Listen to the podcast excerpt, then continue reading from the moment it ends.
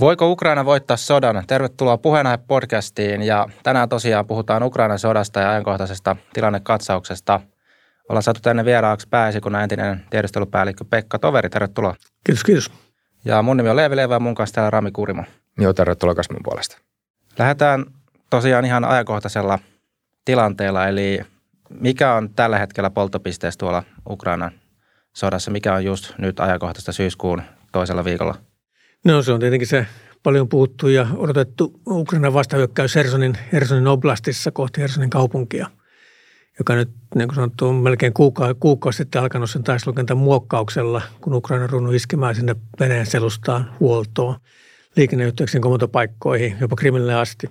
Ja nyt sitten vähän toista viikkoa on sitten tähän, tota, toista viikkoa on sitten on aloitettu maahyökkäykset tähän liittyen, että on ruvettu maavoimillakin hyökkäämään siellä, ottaa alueita pikkuhiljaa haltuun.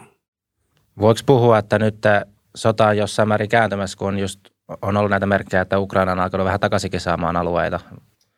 No sanotaan, että tietysti mielessä Ukraina on saanut aloitteen haltuun. Että, että se tosiasia, että, että Venäjä joutui keskeyttämään hyökkäyksen Donbassissa – se on siirtänyt sieltä mittavan määrän joukkoja sinne länteen, länteen Hersonin suuntaan. Ja vastuuta on siellä Donbassin suunnassa annettu näille Wagnerin palkkasotilaille ja sitten näille kansantasavaltojen joukoille. Ja niitä venäläisiä vakinaisia joukkoja on jouduttu siirtämään sinne länteen. Eli he joutuu reagoimaan siihen, mitä, mikä Venäjä, mitä Ukraina tekee. Silloin sä oot menettänyt aloitteen. Mitä yleensä sodan käynnissä, onko sillä iso merkitys, että kummalla on aloite? Että jos puhuu yleisellä tasolla, niin – tiedetäänkö me siitä, että onko se aloitteen teko niin kuin etu vai haitta? Kyllä se yleensä, yleensä on etu, että, että sä, sä pakotat toisen reagoimaan sun toimenpiteisiin ja sitten jos sä pystyt muuttamaan sun toimintatapoja koko ajan, niin että se on koko ajan reagoivassa muodissa se vastapuoli ja, ja se jää joka kierroksella sua enemmän ja enemmän jälkeen sun toimista, niin ennen pitkään sä tai saavutat sitten yliottaen siinä, mutta ei sitten aina välttämättä näin onnistua.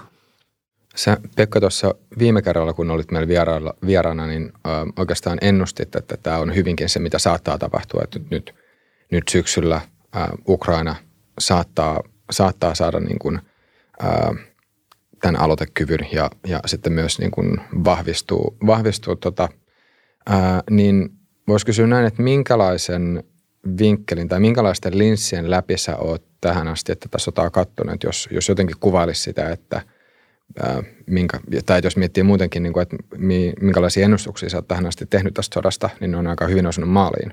Et mikä, mikä on se viitekehys, jonka läpi, läpi sä tätä tilannetta tarkastelet? No viitekehys on jotenkin se ammattikokemus, mitä tuossa on saanut neljän vuosikymmenen aikana ja sitten, sitten se, että Venäjä on tullut seurattua ja analysoitua paljon ja, nyt niin sitten pitää, pitää tukeutua ainoastaan julkisiin lähteisiin, mutta tänä päivänä julkiset lähteet antaa tuolla hyvät perusteet sille – sille ihan jopa taktisella tasolla, mitä sillä kentällä tapahtuu, niin ne on seurannut sitä tilannetta, tilannetta ja pyrkinyt siitä sitten tekemään johtopäätöksiä asiasta. Onko jotain semmoisia tietynlaisia kannustimia, mitkä sun mielestä selkeästi ohjaa tässä nyt tämän sodan osapuolia? No kyllä Venäjä selkeästi tällä hetkellä on pikkusen, niin kuin, niin kuin sanottu, reagoivassa muodissa – ja sitä, sitä kuvaa se, että, että sen lisäksi että on joutunut niin sotilaisesti reagoimaan tähän Ukrainan, Ukrainan painopisteen muutokseen ja Ukrainan vastahyökkäykseen. He just ilmoitti, että he siirtää sitä kansanäänestystä Venäjän liittymisestä Hersonin oblastissa tulevaisuuteen. Eli sekin on, jo niin selkeä viite, että turvallisuustilanne ei enää ole siellä omassa hanskassa. On jopa väläytelty, että, että, että tässä voisi ehkä neuvotella. Tosin on sanottu, että täysin heidän ehdolla, mutta kuitenkin moneen kuukauteen ei sanallakaan viitattu mihinkään neuvotteluun Ukrainan kanssa. Nyt on niin vihjattu, että jotain neuvotteluja voitaisiin tehdä. Ja sitten tämä täydellinen kaasupoikotti, energiapoikotti lännen suuntaan, niin kaikki viittaa siihen, että Venäjällä nyt on vähän hätä, hätäkädessä ja yritetään saada jollakin tavalla tilannetta haltuun. Kuinka uskottavina tämmöisiä neuvottelupyrkimyksiä nyt Venäjän osalta sit voi pitää? No kyllä varmasti, jos, jos Ukraina olisi riittävän, riittävän tyhmä – suostuakseen Venäjän vaatimuksia, jotka käytännössä varmaan olisi, että, että nämä nykyiset niin kuin linjat jäädytettäisiin näille nykyisille alueille, että Venäjä saisi pitää hallussaan ne alueet, mitkä heillä on. Että, että vähintään tulisi aselepo ja ruvettaisiin neuvottelemaan rauhasta, joka varmaan kestää sitä vuosia. Niin sekin olisi Venäjälle hyvä hengähdystauko. Heillä on niin sanottu sotilaista merkittäviä haasteita. He saa rekrytoitua riittävästi väkeä. Se rekrytoitavien laatu on, on aika järkyttävä, että – että vankeja, jopa mielenterveyspotilaita yritetään jo, jo, jo ilme, ilmeisestikin väärävätä ampumatarvikkeista on pulaa. Iranilta, Iranilta yritetään nostaa lenno, isompia lennokeita, Pohjois-Korealta ampumatarvikkeita, niin saataisiin tähän kaikkeen hengennystauko, että, että olisi aikaa panna sitä omaa sotattelusta kuntoon ja samalla pidettäisiin kiinni ne hyvät lähtöasemat, mistä voitaisiin sitten jatkaa sitä hyökkäystä siinä vaiheessa, kun on saatu omat asiat taas järjestykseen. Ja ukrainaiset tietää tämän, niin sen takia en jaksa uskoa, että ukrainaisilla on minkälaista mielenkiintoa lähteä neuvotteluihin tässä vaiheessa. Onko Venäjä voittanut vielä mitään? Että toisin sanoen, jos tulisi tämmöiset rauhan neuvottelut tai vastaavat, niin voisiko siitä Putin tai Kremli siinä vaiheessa niin kuin todeta, että ollaan voitettu niin kuin jotain? Että olisiko siinä saavutettu, jos miettii siihen niin kuin vaikka helmikuun tilanteeseen, niin mm. niin ollaanko nyt Venäjän näkökulmasta saavutettu mitään? No kyllähän ensinnäkin pitää muistaa, että Venäjän diktatuuri ja Putin itse määrittää, mikä on se voitto. Ja kun hän on sen määrittänyt ja julistanut, niin kukaan ei sitä niin kuin, niin kuin lähde kyseenalaistamaan, kun siellä vaarasta sanasta voi saada 15 vuotta vankeutta. Niin siellä kynnys, kynnys mennä punaiselle torille ilmoittamaan, että tämä ei muuten pidä paikkaa, se on aika suuri. Mutta kyllähän olisi myös osoittaa jotain tuloksia. He on saanut noin, heillä olisi tämän jälkeen, jos näin, kun näille nykyisille linjoille ää, tulisi, tulisi aselepo, niin, niin he olisi saanut 2 prosenttia Ukrainan pinta-alasta.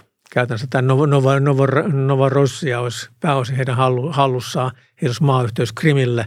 He voi sanoa, että natsit on tuhottu, kun Mariupolissa, Mari, Mariupol on vallattu ja, ja jota Ukrainan asevoimien kyky uhata Donbassia on tuhottu. Kyllä siellä niin löytyy perusteita, millä hän voisi väittää, että tämä on ollut suuri voitto. Venäjän sotajohto myös nyt on viime aikoina jonkin verran mennyt uusiksi, niin mistä tässä on kysymys? Onko se, onko se kyse siitä, että, että Putinin näkökulmasta asiat kuitenkaan ei ole edennyt ihan niin hyvin kuin mitä hän olisi toivonut vai, vai kuinka? No kyllä, se selkeästi, selkeästi että kenraaleita vaihdetaan niin kuin teillä alkavana päivänä, tiistaina, torstaina ja tänään. Että aika, aika vilkasta on ollut se vaihto, kommenttien vaihto, niin viittaa siihen, että, että etitään, etitään sitä komentaa, joka pystyy tuomaan, tuomaan voittoa. Ja se, että, että eräiden tietojen mukaan Soiku on ohitettu johto, niin kuin komentoketjussa, että postministeriltä ei enää kysytä mitään, vaan mennään suoraan sinne kenttäkomenteille soittelemaan, että missä mennään, niin kyllä se kuvaa sitä, että epäluottamus asevoimiin on melkoinen ja, ja nyt tosiaan etsitään semmoista voittoisa, voi voittavaa kenraalia vähän niin kuin, vähän niin kuin Yhdysvalloissa Lincolns tota siellä aikana vaihtoi aika paljon, aika useasti niitä kenraaleita, kunnes löysi Grantin, joka sitten – toteutti ja toi voiton. Niin miten tämä sodanjohton vaihtaminen, jos sitä tarkastelee historiallisesta näkökulmasta, niin kuinka, kuinka tota, toimiva strategia se on yleisesti? No kyllä se, kyllä se yleensä, yleensä sodan voittaminen on se johtamisesta kiinni. Pitää löytyä semmoinen, semmoinen komentaja, komentaja, joka pystyy keskittymään oleelliseen ja pystyy saamaan parhaat ja suurimmat teot sitten – siitä, siitä organisaatiosta ulos. Ei se välttämättä, jos, jos niin lähtökohdat on liian huonot ja resursseja on riittävästi, niin ei se komentajan vaihtaminen vai, auta. Mutta aika usein se on kyllä vaihtanut, auttanut. Että niin kuin sanottu, toisen maailmansodan aikana esimerkiksi Iso-Britannia, niin, niin Pohjois, Pohjois-Afrikan taistelun aikana, niin sielläkin komentaja vaihdettiin useampaan kertaan, kunnes löytyi Montgomery, joka sitten pystyi tuottamaan, tuottamaan niitä voittoja. Onko sun nähdäksesi näköpiirissä, että Venäjältä voisi tämmöisiä hahmoja sitten vielä löytyy? No ehkä, eihän se mahdotonta, että, että kyllä tota, heillä on iso kenralikunta ja, ja tota, on ainakin materiaalia, mistä yrittää. Kyllä sinne varmasti, varmasti joukkoon mahtuu ihan fiksuja ja osaaviakin. Joo, yksi mihin vähän tuossa viittasit jo oli tämä energiapuoli ja just, just niin kuin nyt tässä ihan viime päivinä tuli Venäjältä vähän tämmöinen niin kuin no ehkä itse jopa sanoisin töksäytys, mutta siis semmoinen, että nyt me katkaistaan kaikki nämä kaasuhanat viimein, jos nyt nämä lännen pakotteet ei lopu, niin ja sitten täällä niin kuin länsimaissa ihan viime päivät ja viikot, niin on ollut oikeastaan kauttaaltaan Euroopan maissa niin kuin puhetta näistä sähkömarkkinoista, energiamarkkinoista. Meillä on tulossa niin kuin aika tiukka talvi. Niin näetkö tässä, tai tällä niin kuin tulevalla talvella voi olla jotain roolia tämän Ukrainan sodan kannalta. Että jos miettii, että mitä Venäjä tekee Ukrainassa, niin katsoako Venäjä, että miten nyt Euroopassa tämä talvi menee ja tuleeko vaikka jotain niin kuin lännen sisäistä kaaosta tai tämmöistä ja pyrkiikö Venäjä nyt sitten tämän energia-aseen kautta hämmentää? Että mikä sun näkökulma on tähän? Ehdottomasti, ehdottomasti. Että sen, mä olettaisin, että Venäjä tällä hetkellä niin sanottu, pyrkii pitämään ne alueet hallussa, mitkä se on onnistunut valtaamaan ja pysäyttämään Ukrainan vastahyökkäyksen. Sillä ei ole kauheasti paukkuja aloittaa mitään uutta operaatiota tässä ennen talven, talven tuloa. Ja, ja, ja kun talvi tulee, niin, niin varmasti siellä lasketaan juuri siihen, että, että länsi joutuu ahdinkoon. Kun energiaa ei ole, tulee kylmä, energiahinnat nousee kattoon, talous kärsii siitä, niin, niin tota, se tietenkin heikentää länsimaisten hallitusten asemaa. Sitten tähän liittyen Venäjä käy aktiivista informaatiokampanjaa ja yrittää levittää tätä, tätä, ää, tätä, tätä, tätä hajottaa lännen rintamaa ja luoda eri puraa eri, eri, eri maissa. Ja nythän siellä on masinoitu erilaisia ää, mielenostuksia eri puolilla Eurooppaa, missä sitten Putin ja tukivien puolueiden, puolueiden, puolueiden jäsenet on järjestänyt mielenostuksia, missä vastustetaan sitten Ukrainan tukemista ja, ja, ja vaaditaan halvempaa energiaa ja muuta vastaavaa. Kaikella tällä yritetään rikkoa se lännen rintama ja saada ne ne lännen johtajat keskittymään niihin, niihin sisäpoliittisiin ongelmiin ja, ja antaa periksi Ukrainan tukemisessa ja ruveta painosta, ää, painostamaan Ukrainaa niin, että Ukraina aloittaisi neuvottelut Venäjän kanssa. Ja tähän, tähän niin luotetaan ja toivotaan, että näin talven aikana käy. Entä sitten välillä, tai jos, jos miettii sitä, että välillä Venäjä on vihjaillut kolmannesta maailmansodasta ja siellä tulee, tulee tota, ulostuloja, jossa, jossa puhutaan tämän konfliktin eskaloitumisesta. Toki voi sanoa, että, että lännen sisälläkin tätä keskustelua siis ihan, ihan avoimesti käydään, mutta miten sä arvioisit niitä uhkauksia tai vihjauksia sitten Venäjän suunnalta, että, että olisiko, olisiko Venäjä, ää, että olisiko, olisiko Venäjä oikeasti valmis eskaloimaan tätä rajusti ää, isommaksi vai onko näiden, näiden ulostulojen tarkoitus nimenomaan ainoastaan sit lietsoa tämmöistä pelkoa ja yrittää saada sitten painetta siihen suuntaan, että, että lännessä haluttaisiin nopeammin rauha Venäjän ehdoilla? No, mitä Venäjä voittaa sillä, että se eskaloistaan sodan? On nähty, että Venäjän asevoimat on aika heikot. Sen maavoimat on valtaosin kiinni Ukrainassa ja, ja tota, suorituskyky siellä on, niin kuin, kun taistellaan joukkoa vastaan länsimaisia aseita, niin aika heikko – sen ilmavoimat on osoittautunut ihan yhtä heikoksi. Ne ei pysty, ne ei pysty edes Ukrainan ilmavoimia lyömään ja ottaa ilmaherrutta sillä, alue, sillä alueella. Jos vastassa olisi länsi-ilmavoimat, jotka on 50 kertaa tehokkaammat, nykyaikaisemmin varustetut ja paremmin koulutetut, se olisi aika surullinen tarina. Merivoimista ei kannata nyt puhukaan. Merivoima, Venäjällä on pieni rannikkolaivasto tai useampia rannikkolaivastoja. Käytännössä ei mitään sellaista avomeren kykyä, kun taas lännellä on, on 20 kertaa isommat meri, merivoimat, kun laskee ne kaikki yhteen ja pystyy hallitsemaan meriä, niin sotilaallisesti siinä olisi mitään järkeä ää, aloittaa ja eskaloida tätä tilannetta ainakaan lännen kanssa. Häviäisit heti. Ja, ne, ja tota, sitten se ydinaseuhkailu, totta kai sillä, sillä yritetään uhkailla, mutta tosiasia on se, että lännellä on tässäkin pariteetti. Todennäköisesti ylivoima, kun katsoo näitä, miten Venäjä pystyy näitä asejärjestelmiä ylläpitämään ja päivittämään, miten se kunnossapito on ollut, niin, niin tota, rupeaa pikkuhiljaa mietitään, että jopa strategisissa ohjusjoukoissa voi olla pieniä haasteita, että lähteeköhän kaikki ohjukset siilosta, siilosta niin kuin hauki kaislikosta. Niin tota, ja kaikki tietää myös Kremlissä, että ydinsodassa ei kukaan voita. Joo, ja mä muistan tuossa keväällä puhuttiin, tai kun Suomi nyt on tässä livahtanut tänne NATOon tässä viimeisen puolen vuoden aikana, ja siitä hirveästi puhuttiin silloin, että – se on hirveän tärkeää, että pidetään tämä niin kuin harmaa aika tosi lyhyenä. Mutta mm. nyt kun mä katson tätä tällainen nyt syyskuussa, niin itse asiassa ainakin tämmöiseen tavan kansalaisen silmään, niin se aika nopeasti tussahti loppupeleissä se NATO jotenkin semmoinen pelko, jos sitä koskaan olikaan, että siinä on jotakin niin kuin Venäjän vaikuttamista tulee. Niin miten, miten se, jos vähän ottaa vielä kommentin tuohon NATO-liittymiseen, että nythän Venäjän yksi naapurimaa Suomi tästä NATOon meni ja ei hirveästi näkynyt tänne mitään tässä niin kuin on näkynyt kesän tai alkusyksyn mittaan. Niin no, vielä, kertoa? Joo, no vielähän meillä on vielä Natossa, että, että vielä on ratifiointiprosessi kesken, mutta kyllähän siinä kaksi asiaa. Yksi Venäjälle on resursseja. Ei, siis sotilaiset voimat, voimat on kiinni Ukrainassa ja sillä on sellaista sotilaista voimaa irti, millä se voisi vakavasti uhata Suomeen. Ja varsinkin sitten suuret NATO-maat ilmoitti, että he muuten tukee Suomea sotilaista, jos Suomea vastaan hyökätään – jälleen kerran mm, ei kannata ruveta tappelemaan lännen kanssa, kun ei pärjää ukrainalaisille kunnolla. Niin, ja, ja sitten katsoa, miten mittavasti täällä on kuitenkin läntistä sotilaista voimaa meidän lähialueella ja Suomessa ollut harjoittelemassa, osoittamassa voimaa ja sanomassa, että nyt se, nyt se muuten raja kulkee tuossa. Sillä tällä kaikilla on ollut vaikutusta. Ja sitten mitä tulee näihin muihin niin hybridisodan käyntikeinoihin, niin ei ole, ei ole enää poliittista painostuskykyä, ei ole taloudellista vipuvartta, koska käytännössä talous on loppu, niin kuin kaupankäynti meidän ja Venäjän kanssa välillä on loppunut ja, ja energia ei ole niin vipuvarsimella, niin meihin pystyy vaikut, merkittävästi vaikuttaa. Kyberkyvykkyydet näyttää olevan aika heikkoja, mutta varmasti siellä edelleen yritetään ja valmistellaan jotain, mutta kuitenkin ne on rajoitettua ja sitten nämä informaatio-operaatiot, kun kansa on kuitenkin näin yhtenäinen tässä asiassa, ei silläkään tuloksia. Ja kun venäläiset on ilmeisesti kuitenkin, ainakin toivottavasti hiffannut sen, että, että mitä enemmän venä, suomalaisia tökkii, niin sitä enemmän ne työntää takaisin. Että tota, mitä enemmän sä teet niin kuin iskua Suomeen vastaan, niin se vaan vahvistaa sitä NATO, NATO-jäsenyyden kannatusta ja ihmisten mielikuvaa, että no hyvä, että ollaan menossa sinne, koska on noin hankala naapuri. Niin silloin varmaan tehty omat johtopäätökset, että tässä vaiheessa nyt ei tässä voita yhtään mitään. Niin voisiko itse asiassa olla mahdollista, että jos, jos Venäjä nyt yrittäisi provosoida tätä tilannetta jollain tavalla, niin se entisestään lisäisi suomalaisten haluja sille, että tänne perustettaisiin NATO-tukikohtia? Kyllä, siinä voisi olla semmoinenkin, semmoinenkin vaara.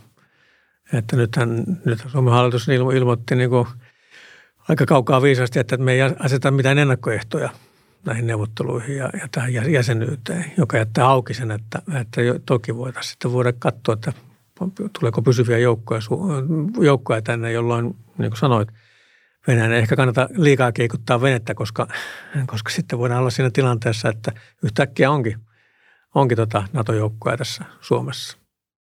Turkin presidentti Erdogan voi sanoa, että asettuu ainakin jonkunnäköiseksi kapulaksi näihin Suomen mm. NATO-rattaisiin.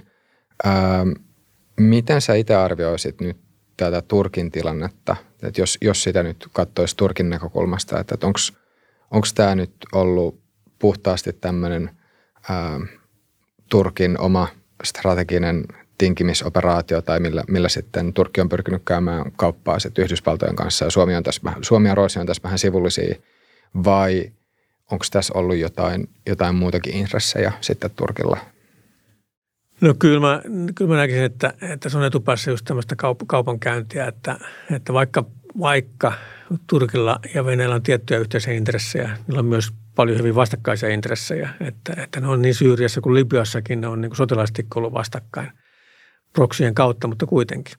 Ja, ja, ja tota, ää, Turkki nyt ei halua kuitenkaan ihan taloudellistakaan syystä niin tulla, tulla leimotuksi Venäjän liittolaiseksi ja joutua sama, samaan leiriin, kun se Turkin talous ei ole kauhean vahva. Erdoganin kannatus heikkenee juuri, juuri näiden hänen toimijansa ja talouden, heikon talouden takia. Ja, ja tota, mä luulen, että se on lähinnä just sitä, että, että kun vaalit selkeä lähestyy, niin, niin hän haluaa osoittaa voimaa, osoittaa kansalaisille, että, että heitä, heitä, Turkki on mahtava, häntä, häntä, ja, häntä kuunnellaan – ja, ja tota, hänen sanomisella on merkitystä ja hän pystyy vaikuttamaan asioihin. Ja, ja kyllä tässä niin kuin, olen samaa mieltä, että tämä todellinen kohde näillä toimilla on ollut Yhdysvallat. Että Yhdysvalloilta halutaan asioita ja, ja tota, ei, en usko, että, että Turkki olisi valmis menemään ristiripuntaan tässä asiassa, että, että se estäisi Suomen ja Ruotsin NATO-jäsenyyden, koska sitten kosto tulisi tavalla tai toisella. Niin onko historiassa aikaisemmin ollut sellaista tilannetta, että jokin yksittäinen NATO-maa olisi torpannut toisen, toisen maan NATO-hakemuksen? Oh, no, kyllähän Kreikka, Kreikka tota, Makedonian tai, ää, tota, tai Pohjois-Makedonian tänä päivänä, kun se nyt on, niin pelkästään tämän nimikysymyksen takia, niin Kreikka torppasi sen jäsenyyden toistakymmentä vuotta. Mutta siinä on se ero, että, että silloin kuitenkin lettiin niin paljon rauhallisempaa aikaa ja, ja, ja Makedonia ei ollut niin strategisesti niin keskeisellä ja tärkeällä alueella kuin Suomi ja Ruotsi on. Niin, niin sen niin kuin annettiin, että hyväksyttiin, että tämä nyt on semmoinen juttu, että, että tämän kanssa voidaan elää. Mutta, mutta Suomi ja Ruotsi, jotka on niin käytännössä Pohjois-Euroopan lukko ja Naton pohjoisen sivuston suoja ja, ja kyvykkäitä, täysin valmiita, täysin valmiita niin Naton jäsenmaita. Ensimmäistä kertaa pitkästä aikaan tulee semmoinen jäsenmaa, joka tuottaa sotilaallista kyvykkyyttä, eikä, vaadi, eikä vaan ole niin sotilainen aukko, joka pitäisi täyttää – niin, niin tota, kyllä siinä on isojen NATO-maiden intressit semmoiset, että, että sanoma on varmasti ihan selkeä Turkille, että, että tiettyyn rajan asti tätä peliä katsotaan, mutta sitten on syytä antaa periksi.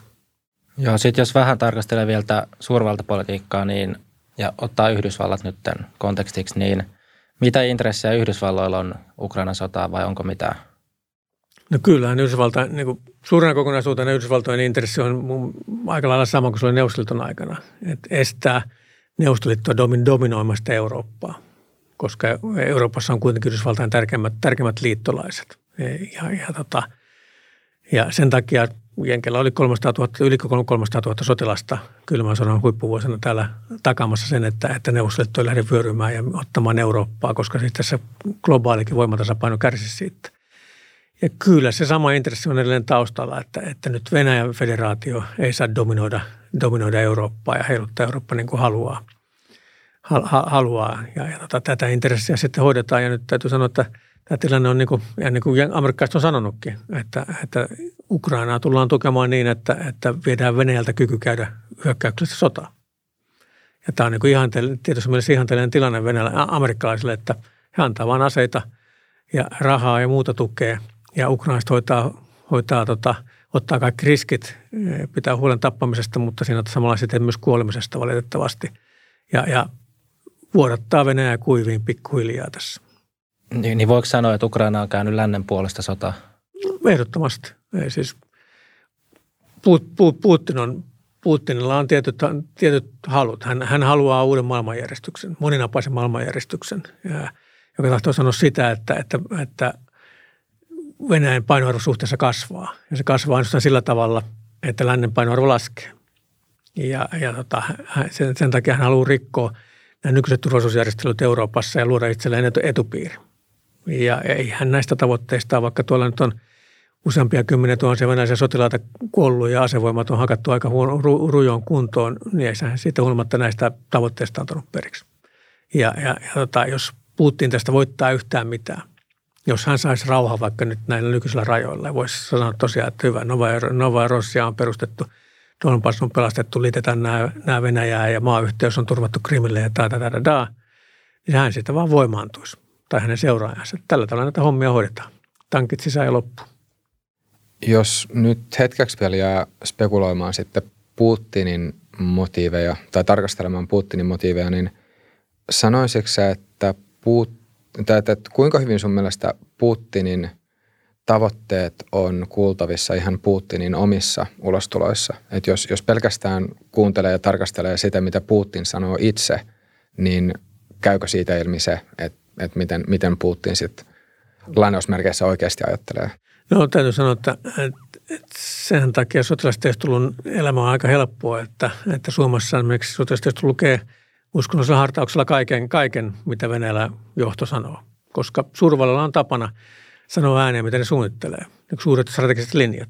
Ne on eri, erilaisia strategia-asiakirjoissa, doktrineissa muissa vastaavissa julistettu ja sitten ne, ne johtajien puheet, ne on merkitseviä. Että kyllä ne kannattaa tarkasti lukea, niitä on luettu ja se sanoma on ihan selvä, että, että tähän suuntaan ollaan menossa.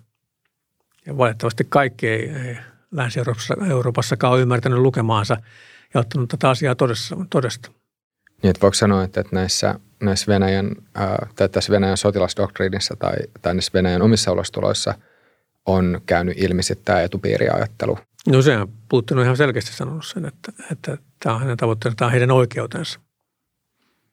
Joo, sitten tota, tosi pitkään ainakin oli, mä en nyt ole ihan tuoreinta tilannetta tarkastanut, mutta siis, että sit jos katsoo länsimaiden ulkopuolisia kuitenkin merkittäviä maita, niin tosi moni ei ollut millään lailla lähtenyt niin kuin tähän länsimaiden – rinta vaan vielä yksilitteisesti tuomitsee tätä Putinin hyökkäystä Ukrainaan, niin näetkö että tässä on jotakin riskejä tai semmoisia skenaarioita, että Venäjä voisi vielä saada liittolaisia niin kuin sitten muista merkittävistä maista ja esimerkiksi tähän energia-aseeseen mukaan?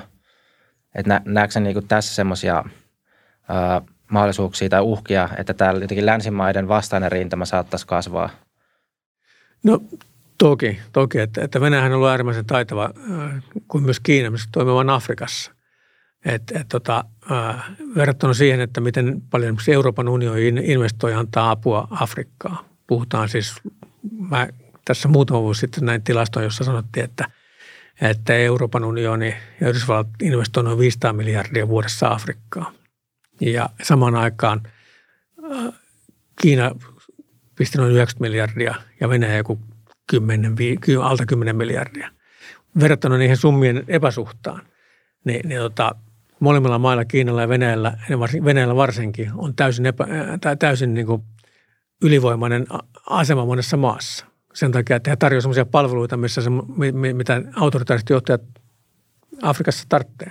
He tarjoaa aseita, he tarvitsee turvallisuuspalvelu, tarjoaa turvallisuuspalveluita, antaa, antaa palkkasotilaita taisteluun jotain, jos siellä nyt joku sissiliike sattuu olemaan tai muuta vastaavaa, antaa – antaa konsultointia ja apua siitä, miten hallitaan esimerkiksi mediaa omassa maassa tai, tai miten voidaan etsiä, estää opposition toimintaa ja niin edespäin. tuetaan näitä autoritaisia valtioita, niin silloin sä saat pienellä summallakin, sä saat melkoisesti jalansijaa. jalansijaa.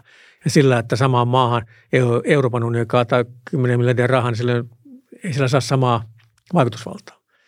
Ja, ja tämän kaltaisia maita Venäjä sitten on taitava käyttämään hyväkseen ja, ja pyrkii saamaan. Ja, ja varsinkin tuolla informaatio – rintamalla he ovat erittäin taitavia. Pitää muistaa, että siellä on kuitenkin maailmassa on paljon sellaisia maita, jotka kokee, että länsi on kohdellut heitä kaltoin.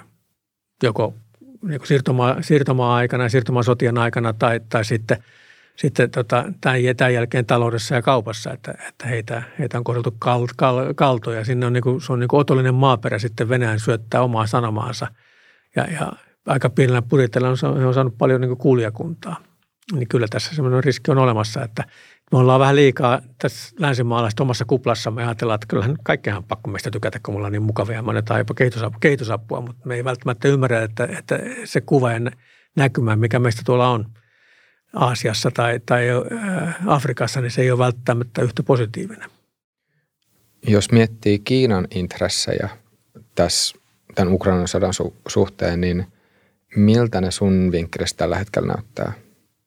No Kiinahan on vähän, vähän niin kuin tasapainoinen painolle siinä välissä, että, että ja mä en usko, että presidentti Xi on kauhean tyytyväinen tästä Venäjän toimista, että, että kun toisaalta, toisaalta äh, hänkin on autoritaarinen johtaja ja autoritaariset johtajat ei millään katso, että kollegalla käy huonosti, niin, niin olisi halua tukea Venäjää tässä, koska Venäjä on kuitenkin kumppani Kiinalle lännen vastaisessa kamppailussa. Ei mikään strateginen kumppani vielä, mutta, mutta kumppani monella, monella sektorilla – ja, ja tota, haluaisi vähän niin kuin tukea Venäjää, mutta toisaalta ei uskalla, koska Kiinan kaupasta kuitenkin valtaosa, niin kuin, tai, tai kymmenen kertaa enemmän, e, e, enemmän tehdään kauppaa lännen kanssa kuin tehdään Venäjän kanssa. Ne kaupallisesti länsisuhteet on paljon tärkeimmät. Sen takia esimerkiksi niin, niin hyvin suuri osa kiinalaisista firmoista on vetäytynyt Venäjän toimista, koska ne pelkää, että jos ne jatkaa toimintaa Venäjällä, ne joutuu länsimaisten sanktioiden kohteeksi ja bisnes tehdään lännessä. Niin, niin tota, tämän takia Kiina on, on hyvin varovainen Venäjän, Venäjän tukemisen. Ei haluta tuomita liikaa, mutta ei haluta myöskään tukea, vaan istutaan siinä aidalla, että Venäjän pyysi heti konfliktin alkuvaiheessa Kiinalta erilaista, erilaista tukea, muun muassa rahoitusta ja, ja, ja tota, tota, tota, asemateriaalia, ja Kiina kieltäytyi molemmista. Ei se, ei saa olla tulla leimatuksi niin kuin Ukrainan hyökkäyksen tukijana. Entä sitten, kun nyt hiljattain oli Venäjän ja Kiinan yhteiset tämmöiset sotaharjoitukset, niin minkälainen merkitys niillä, niillä sitten sun vinkkelistä oli? Ei tämä sinällään ole mitään, että, että se oli tämä Vostok 22 harjoitus ja, ja kiinalaisillahan oli yksi edellisessä harjoituksessa, Vostok 18 harjoituksessa, niin kolme ja puoli tuhatta sotilasta siellä eli puolustusharjoista osallistumassa. Ja ne on harrastanut tämmöistä toimintaa muistaakseni vuodesta 2004 eteenpäin, että pikkuhiljaa isommilla, isommilla osastoilla – niin, niin on osallistuttu tämmöisiin yhteisharjoituksiin ja on tehty yhteisiä pom, ras, strategisella pommikonella yhteisiä lentoja, partiolentoja tota, ja Japanin merellä ja, ja niin, niin, tai Japanin läheisyydessä ja, ja niin edespäin. Että tämmöistä yhteistyötä on tehty, mutta se nyt ei ole, se on enemmän semmoista näytösluonteista toimintaa, jossa, jossa tullaan näyttää lippuja, että yhdessä tehdään juttuja ja saadaan hienoja, hienoja valokuva, valokuvia tilaisuudesta, mutta ei se, ei sillä mitään suurta operatiivista merkitystä on niin, että, että Yhdysval- äh, Kiinan, ja, Kiinan ja Venäjän asevoimat olisivat yhteen sopivia ja kykeneviä combined joint-operaatioihin tämmöisen harjoittelun perusteella. Ei, ei se sitä rakenna. Se on jatkumo sille, mitä on tehty jo pitkään.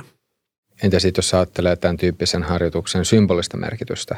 No sitähän Venäjä tässä nimenomaan hakee, että sehän takia siinä, siinäkin vostokharjoituksessa oli tusnan verran maita, Nicaraguaa ja Intia muuta. Intiastakin peräti 75 sotilasta. Ei se, niin kuin se määrä on niin tärkeä, vaan tärkeästi lippu näkyy siellä, siellä, siellä samaten kuin nämä, nämä tank biathlon ja nämä, nämä military games, mitä siellä Moskovassa, Moskovassa tuossa kuukausi sitten pidettiin, niin se on tärkeää, että saadaan sitten tv voidaan näyttää, että täällä on niin tusinasta eri maasta. Meillä on, me, me, me, meitä ei ole länsi pystynyt edistämään. Meillä on ystäviä täällä, jotka ovat nyt, heidän sotilansa ovat täällä meidän kanssa, meidän kanssa kilpailemassa.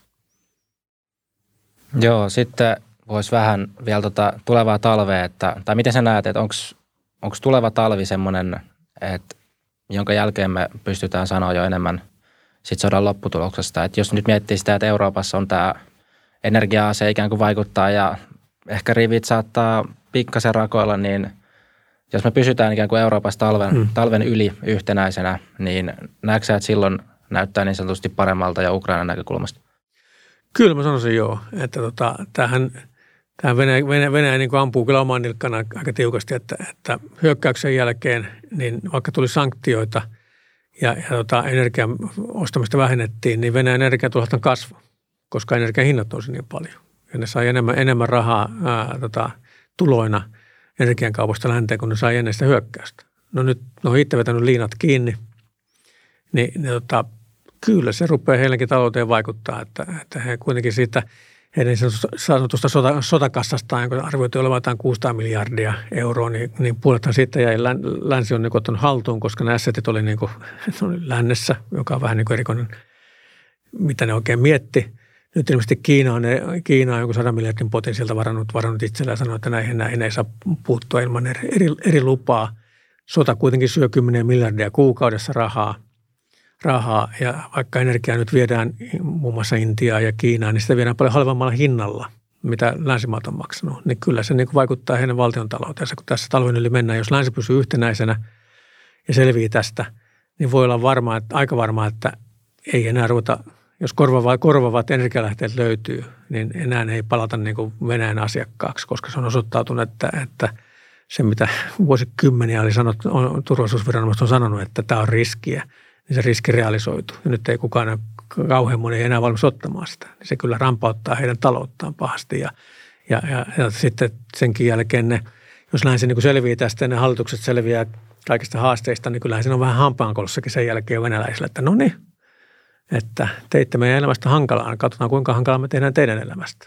Että mä kyllä uskon, että jos taloudesta selvitään, niin, niin Ukrainan tukeminen jatkuu ja se ei niin kuin Venäjälle hyvää tiedä. Vielä Intiasta ja energiasta tuli se mieleen, että voiko olla mahdollista, että Venäjä sitten käyttäisi Intiaa tässä jonkinnäköisenä, voisiko sanoa bulvaanina tai välikätenä tai miten se nyt sitten muotoilisi, mutta mut, onko mahdollista, että lopputulos on se, että, että Venäjältä virtaa kaasua Intiaan, jossa se taas virtaa länteen – tai, tai joku tämmöinen muun vastaavan kaltainen järjestely, jos, jos on niin, että, että länsi ilmoittaa, että Venäjän kanssa ei tehdä suoraan kauppaa, mutta toisaalta tällä hetkellä täällä on huutava pula sitten kaasusta. No ei, se, ei varmaankaan kaasun kanssakaan, kun se pitäisi, se valta, valtaosa kaasusta kai siirtyy kuitenkin putki, putkitse ja ne putkistut pitäisi rakentaa, se on niin kuin vuosien projekti. Että tota, öljyn kanssa, jos ehkä helpompi toimia tällä tavalla ja tämmöistä kertohommaa jo tehdäänkin. Tapahtuukin jossain, jossain määrin käsittääkseni – mutta tota, Intia on, on kyllä mielenkiintoinen, mielenkiintoinen sinänsä, että kun se on semmoinen kolmiotraama Intia, Kiina, Venäjä. Et, et Intia on aika, niin kuin, Intian asevoimat aika riippuvaisia venäläisestä teknologiasta. Ja nyt siellä ollaan varmasti pikkusen niin Intian asevoimien johdossa vähän niin kuin huolissaan, kun on osoittautunut, osoittautunut että se mitä hän on ostanut vuosikymmeniä Venäjältä, niin tämähän on ihan kuraa. Että ei siellä pääse pärjää niin länsimaisia välineitä vastaan alkuunkaan – niin tota, varmaan tulisi mieleen, että olisi ihan kiva, jos sitten voitaisiin suunnata jatkossa niitä, ja kun heillä on niin pitkä historia tuolla, suurista haasteista tällaisen venäläisen teknologian kanssa. Venäläiset ei ole pystynyt tuottamaan sitä, mitä on luvattu ja, ja, ja, ja niin edespäin. Niin, niin siellä olisi varmaan intressi kääntyä lännen, lännen suuntaan näissä, näissä aseteknologian kehittämisessä, asevoimien kehittämisessä, varsinkin kun jos Kiina ja, Intia, Kiina ja Venäjä tässä nyt lähenee – kun tietää, että Kiinalla ja Intialla on melkoisesti skismoja siellä ja riitoja, rajariitoja siellä Diibetissä ja, ja melkoista kilpailua keskenään. Niin tota, mä sanoisin, että tässä olisi niin kuin lännen, lännellä olisi erinomainen tilaisuus kääntyä Intian suhteen suuntaan ja todeta, että hei, että me on todettu näköjään vähän niin kuin haasteita tuon kaluston kanssa, että me voitaisiin muuten tukea tässä ja, ja auttaa tätä rakentamaan semmoinen puolustusteollisuus, joka tekisi semmoista valinnetta, jolla saa jotain muuta, jotain aikaiseksi ja niin edespäin, että, että mikä se Intia, Intian rooli tuli, mutta mä en jaksa uskoa, että Intia tässä ottaa niin kuin pitää vahvaa roolia Venäjän, Venäjän tukijana ja, ja ottaisi kauheasti taloudellisia riskejä sillä, että se rupeisi niin kuin suurimittaiseksi Venäjä, Venäjä tota, sanktioiden kiertämisen alustaksi Venäjälle, koska niin kuin sanottu, että kyllä heidänkin taloutensa niin, niin tarvitsee länttä. Niin, Intiassa varmaan aika iso keskiluokka haluaisi elintason nousua myös, että sitten varmaan tämmöiset taloudelliset sanktiot ei kovin monelle siellä sitten maistuisi kauhean hyvältä. Joo, en, en jaksa uskoa. Jos vielä pikkasen tarkastellaan Yhdysvaltoja tai Yhdysvaltojen merkitystä tässä sodassa, niin äm, kumpi, kumpi tässä Ukrainalle, ja nimenomaan jos nyt ajattelee silleen siitä vinkkelistä, että, että Ukraina vielä voisi tämän sodan voittaa, niin kumpi, kumpi on merkittävämpää, Yhdysvaltojen tuki vai sitten Euroopan tuki? Ehdottomasti Yhdysvaltojen tuki. Että ilmeisesti tästä ase, aseavusta noin 70 prosenttia on ollut yhdysvaltalaista tukea. Se on ehdottomasti suurin tuki ja, ja, ja he on antanut kehittyneempiä asejärjestelmiä, puhumattakaan kaikista muusta tiedustelutiedosta ja, ja, ja taloudellisesta tuesta, niin kyllä sinne, sinne Ukrainasta katsoo ja Ukraina ja Yhdysvallat on myös – niin kuin johtavana länsimaana, niin sen esimerkkikin vaikuttaa. Että, että muut on valmiita, valmiimpia tukemaan, kun ne näkee, että Yhdysvallat tukee. Voisiko olla mahdollista, että tulevana talvena, erityisesti kun sitten taas voi sanoa tästä energiasta johtuen, niin, niin Euroopassa tämä tilanne voi, voi jollain tavalla ää, kriisiytyä ja, ja nimenomaan voi tulla vielä enemmän tämmöistä sisä, sisäpoliittista tai Euroopan sisäistä mm sisäisiä poliittisia jännitteitä, niin, niin voisiko olla mahdollisesti sellainen tilanne, jossa Euroopan tuki Ukrainalle vähenee, mutta vastaavasti USA sitten vielä lisäisi sitä omaa tukensa? Mm, hyvinkin mahdollista. Se on tietenkin, pitää muistaa, että sitten kyllä Yhdysvalloissakin on, no Yhdysvalloissa sikäli, että, että kyllä republikaanit tukee aika vahvasti demokraattia Bidenia tässä Ukrainan tukemisessa, mutta, mutta kovasti ne – varmasti yritetään vaikuttaa, Venäjä yrittää vaikuttaa sinne, että, että se republikaanien laitasiipi, oikea, oikea laitasiipi lähtisi pikkuhiljaa hankaloittamaan tätä asiaa, mutta, mutta kyllä mä uskoisin, että, että tämä on mahdollista ja mä uskon, että, että Yhdysvaltojen vielä jatkuu. Entä jos ajattelee tämän konfliktin kestoa, niin ähm, jos, ja tämä on jännä just, jos miettii sitä peliteoreettisesti tai, tai tälleen niin kuin, äh, tietystä strategisesta vinkkelistä, niin just niin kuin sanoit, niin, niin tällä hetkellä Yhdysvaltojen kannalta että se on, se on, se on no, en tiedä voiko sanoa optimaalinen tilanne, mutta just se, että nyt siellä ukrainalaiset hoitaa, hoitaa sitten sen Venäjän asevoimien tuhoamisen, eikä, eikä sitten taas Yhdysvaltojen tarvitse sitten kantaa sitä, mm. sitä vastuuta samalla tavalla, niin voiko sanoa, että tässä Yhdysvalloilla olisi jonkinnäköinen intressi sillä, että tämä konflikti pitkittyisi, jotta – mahdollisimman paljon sit sitä venäläistä kalustoa saataisiin tuhottua? En, en mä usko siis. Kyllä Yhdysvaltojen, Yhdysvaltojen asevoimat tietää, että he, he pystyisivät hoitamaan tämän venäläisen kaluston tuhoamisen paljon nopeammin ja tehokkaammin. Että ei se, ei se kaluston, tuhotuvan kaluston määrä ole. Ja, ja, ja kyllä siellä Yhdysvalloissa nähdään, että, että kyllä tämä kuitenkin, vaikka molemmat, molemmat puolueet siellä tukee tätä Ukrainan tukemista, niin kyllä se kuitenkin se maksaa – ja, ja ennen mitä pitkemmin, jos se, se pitkittyy ja, ja jatkuu ja jatkuu ja jatkuu, niin kyllähän se rupeaa sitten pikkuhiljaa syömään, syömään sen tuen, tuen kannatusta. Niin kyllä mä uskon, että Yhdysvallat haluaa, haluaisi tämän, tämän tota, tota, tota, kriisin, kriisin laukeavan, että, että tota, myönteisellä tavalla. Venäjän asevoimat on ja Venäjä on nöyrytetty pahasti. Se, sen asevoimat on kärsinyt merkittäviä tappioita – että tuhoutuuko nyt siellä muutamasta tankki lisää, niin sillä ei enää niin suurta merkitystä. Tärkeintä on se, että länsi on löytänyt yhtenäisyytensä. Länsi on ymmärtänyt, että Venäjä ei voi luottaa ja Venäjän energiariippuvuus on, on myrkkyä. Ja, ja tässä, asia, tässä mielessä niin moni asia on jo menossa oikeaan suuntaan. Ja se sodan pitkittyminen ei enää edesauta ketään. Ja, ja sitten toisaalta kyllä Yhdysvaltain, Yhdysvallat, jonka globaali valta perustuu siihen, että sillä on maailman parhaat liittolaissuhteet – niin, niin Tyynemeren suunnassa kuin Euroopan suunnassa kuin muuallakin, niin, niin tota, se lähtee siitä, että sulla on, on, sulla on vahvoja liittolaisia. Venäjän, Venäjän liit, niin sanotut liittolaiset, niin ne on köyhiä kehitysmaita tai muuten vaan kuralla olevia diktatuureja. Eipä niistä nyt paljon hyötyä, jos pitäisi niin kuin globaalin, globaalin konfliktiin lähteä. Niin kyllä se Yhdysvaltain intresseissä, että länsikin on hyvin, hyvin, hyvinvoima ja talous pyörii. Ja jos täällä tota, mitä pidemmälle tämä kriisi jatkuu, niin kyllä se vaikuttaa negatiivisesti lännen talouteen. Jos palataan nyt vielä ihan tähän otsikkoon, eli siihen, että, että voiko Ukraina voittaa, niin ää, ähm, jos, nyt, jos nyt tarkastelee tätä tilannetta just, just tällä hetkellä, ää, äh, niin mitkä sun mielestä on niitä, niitä merkkejä, mitä sitten kannattaa seurata? Että jos, jos niin kuin haluaa itse lähteä, tai jos haluaa jollain tavalla nyt pysyä kärryillä tässä tilanteessa, että, että minkä, minkälaisia mittareita tai minkälaista metriikkaa tai, tai niin että minkälaista dataa kannattaisi sitten seurata? No kyllähän tämä nyt, tämä on mennyt aika, aika perinteisesti käynyt siinä, että tässä niin kuin kamppaillaan niin kuin alueiden, alueiden hallussapidosta. Ja Ukraina haluaa ottaa ne menettämässä takaisin. Ne on, ne on strategisesti, se on taloudellisesti erittäin tärkeitä. Ja, ja tota, mitä enemmän se pystyy valtaan alueitaan takaisin, niin sen selkeästi paremmin se, paremmin se Ukrainan kannalta kuluu. Ja, ja tota, jokainen, jokainen tota, menetetty neljä kilometriä, mikä Venäjä joutuu antamaan periksi, niin, niin tota, on sille tappio. Että se, ehkä se näkyvin merkki siitä, että miten se, miten se, miten se sota, sota menee, että menee. Ja tässä niin kuin ei ole nähtävissä, että kumpikaan osapuoli lähtisi mihinkään merkittävään manööverisodan käyntiin, että tehdään syviä iskuja panssarikärjillä ja, ja lyödään, tuhotaan vielä sen sotavoima, vaan kyllä se näyttää olevan aika pitkälti johtuen kummankin osapuolen rajallisista kyvyistä, niin, niin semmoista aika perinteistä sodankäyntiä, missä, missä tota jokaisesta kylästä, kylästä ja kaupunginosasta pikku tota, taistellaan. Jos, jos miettii miettii just tätä sodankäyntiä näin, niin kuin siitä vinkkelistä, että nyt taistellaan alueesta, niin onko, oikeastaan mitään merkitystä sillä, että missä kunnossa ne alueet on sitten sodankäynnin jäljiltä? Vai, vai ajatellaanko siinä ihan puhtaasti ihan vaan niitä neljä kilometrejä? No en mä nyt usko, että ukrainaiset niin millään omia, omia alueita, omia kaupunkeja, omia kyliään tuhoa, koska ne tietää, että heidän pitää jälleen rakentaa, että ei venäläiset tunnita jälleen rakentamaan. Ja nyt on jo arvioitu, että – tällä hetkellä, että, että Venäjä, Ukrainan jälleenrakentaminen maksaa 750 miljardia seuraavien kymmenen vuoden aikana. Sota on vielä kesken, eikä siinä ole laskettu mukaan niitä kymmeniä tuhansia tapettuja siviileitä, tuhansia kaatuneita sotilaita, niitä kymmeniä tuhansia järkyttäneitä mieliä, jotka tulee aiheuttaa syviä, syviä trauma, henkisiä ongelmia siinä maassa vielä pitkään.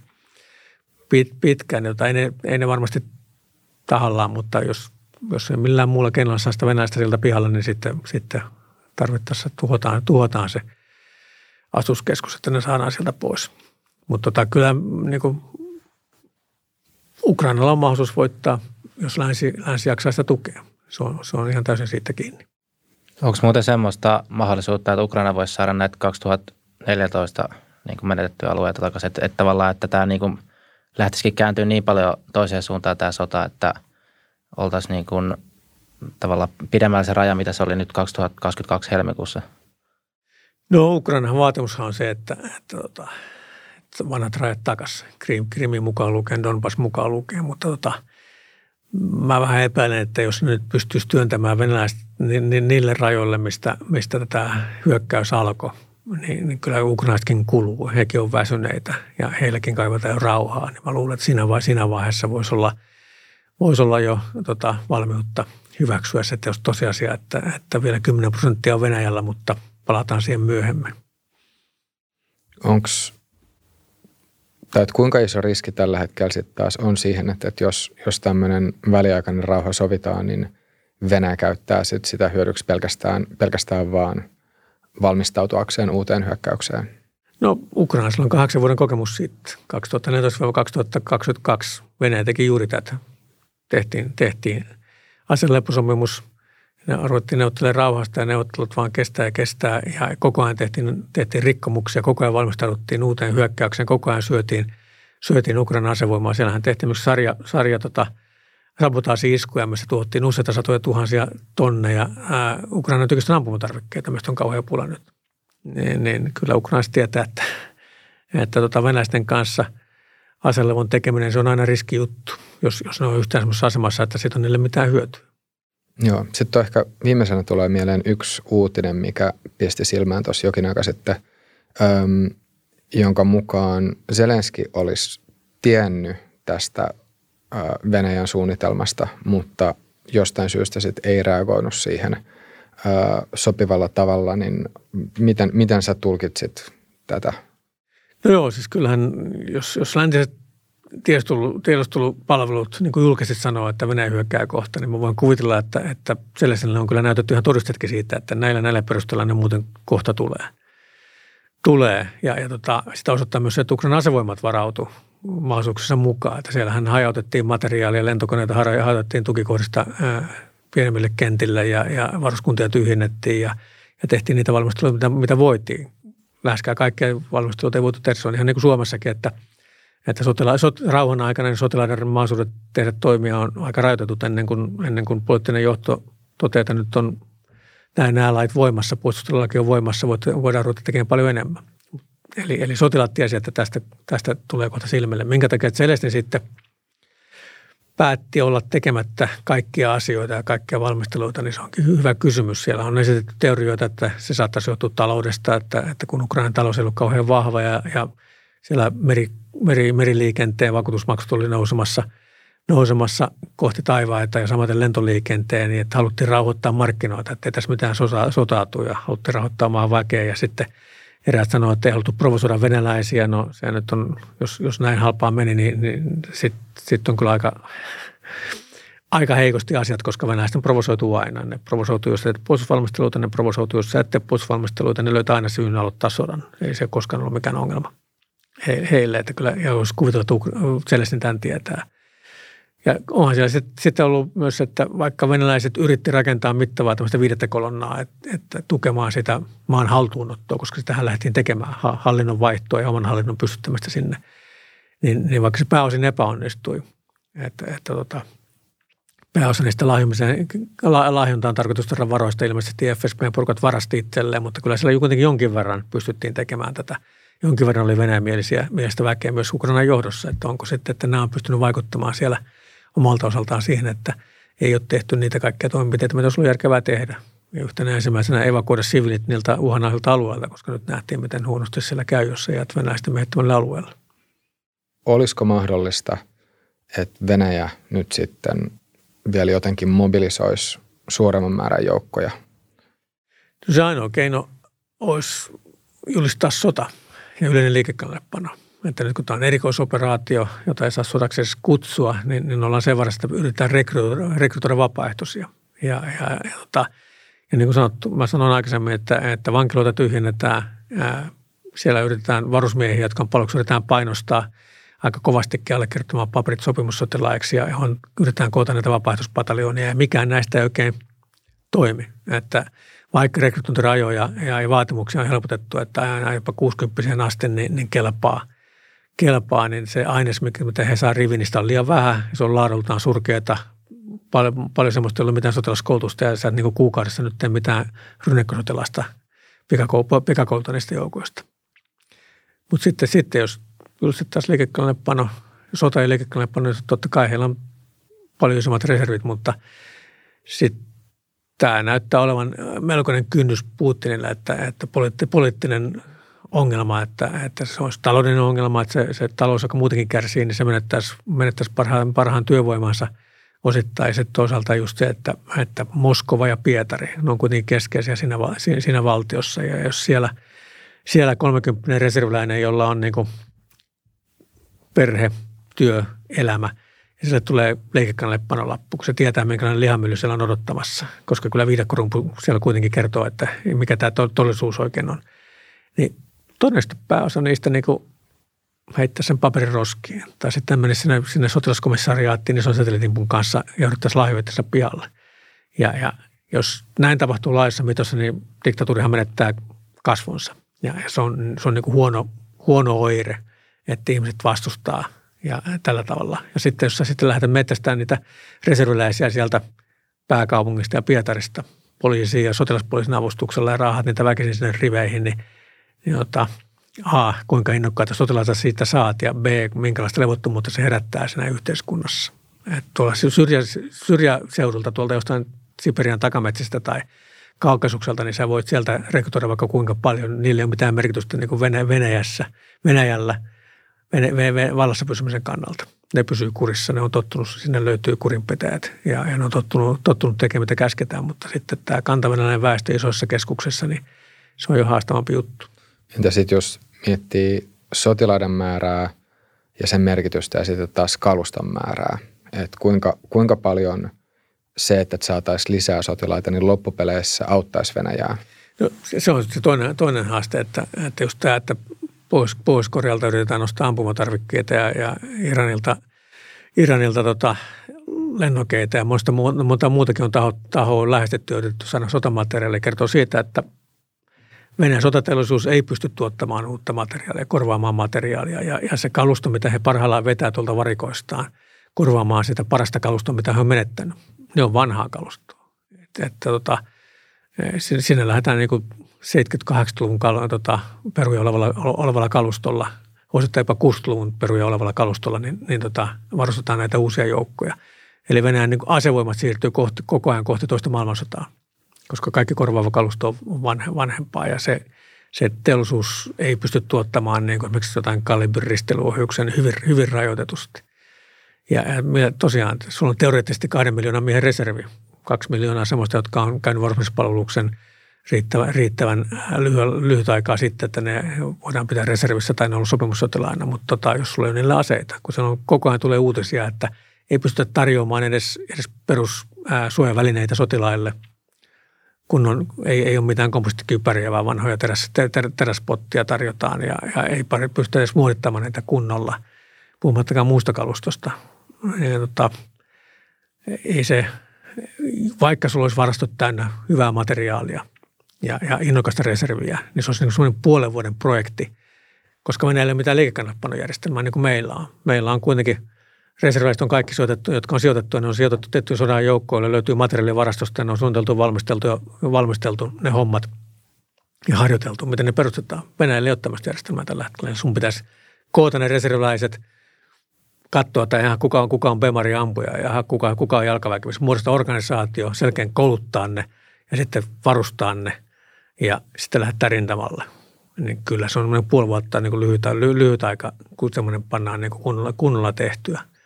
Ja nyt, niin kuin sanottu, ei ole, ei ole sitä innokasta reserviä eikä ole sitä nykyaikaista materiaalia, niin tota, kyllä siinä on melkoisia haasteita. Eli käytännössä Venäjä tarvitsisi nyt jo, jotain tosi luotettavia kauppakumppaneita, joilta saisi isot määrät tätä kalustoa, jotta ne pystyisi merkittävästi lisää sitä omaa voimaa siellä Ukraina rintamalla. Kyllä joo, nämä niin panssarivaunut meikäläisen lempiaihe, niin on hyvä esimerkki, että Venäjällä on noin 2800-3000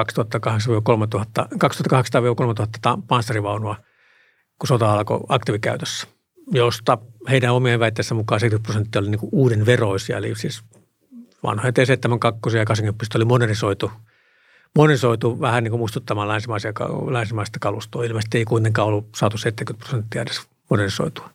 Ja nyt niistä on menetetty puolet ainakin puolet on, tuu, on menetetty. Ja se toinen puoli, joka on ollut pääosin kentällä siellä koko ajan ää, maastoolosuhteissa, tietää venäläisen kaluston ominaisuudet, niin tota, no, se on melkoinen huoltovelka jo päällä. Että se tulee, rupeaa tulemaan niin normaalia rikkoutumisia aika paljon siihen kalustoon. Ja nyt heillä eräiden arvioiden mukaan on noin 10 000 taistelupanssarivaunua varastossa varikolla vanhempaa kalustoa, aina toisen maailmansodan malleihin asti. Niin, niin eräät aika luotettavat lähteet sanoo, että ehkä noin kolmen, kolmannes siitä kalustosta on semmoista, että niistä saadaan rakennettua vielä toimiva panssarivaunu. Et kaksi kolmasosaa on joko, kun on huonossa varastoinnissa osittain jopa ulkona, niin ne on, ne on niin romuna, että niistä ei enää yhtään saada, mitä saat, para, sä saat sieltä teräsrungon, mitä sä voit ruveta rakenta, rakentamaan. Tai sitten on kannibalisoitu. Koska Venäjän panssarikalustosta pääosa on T-72 ja pääosa niistä varastossa vaunusta on T-72 alustaisia, niin niitä on kannibalisoitu sieltä, että pidetään ne operatiiviset vaunut liikkeellä halvalla tavalla – käydään vaan varastot hakemassa sieltä moottori tai moottorin osia tai, tai muuta vastaavia. Niin, niin tota, 3000 on semmoista eri mukaan, että, että teollisella korjauksella niistä saadaan vielä niin toimivia vaunuja. Mutta ne on sitten 70-luvun vaunuja. Niissä on, niissä on tota, aktiiviset infrapunavalon heittämät, ei ole mitään lämpökameroita, ei ole hyppyvätäysiä radioita, vaan vanhat putkiradioit ja niin edespäin. Eli mennään koko ajan niin teknologiassa taaksepäin. Kyllä ne sotaa käy, mutta sitten kun jos vastaan tulee länsimainen vaunu tai, tai, tai länsimaisen tasolle modernisoitu puolella, lähelle länsimaista tasoa modernisoitu puolella ja taistelupanssarivaunu, niin ei se yhtään naurata enää siinä vaiheessa. Niin joo, se on vähän, vähän niin kuin olisi lähtenyt hevosella ensimmäiseen maailmansotaan. No ei se nyt ihan niin huono tilanne ole, mutta, mutta tota, kuitenkin, että, että hyvin koulutetulla vaunumiehistöllä ne pärjää vähän huonommin vaunu, mutta kun venäläisillä niitä hyvin koulutettuja vaunumiehistöjä ei näytä olevan. Se niiden taso ei millään tavalla vakuuta.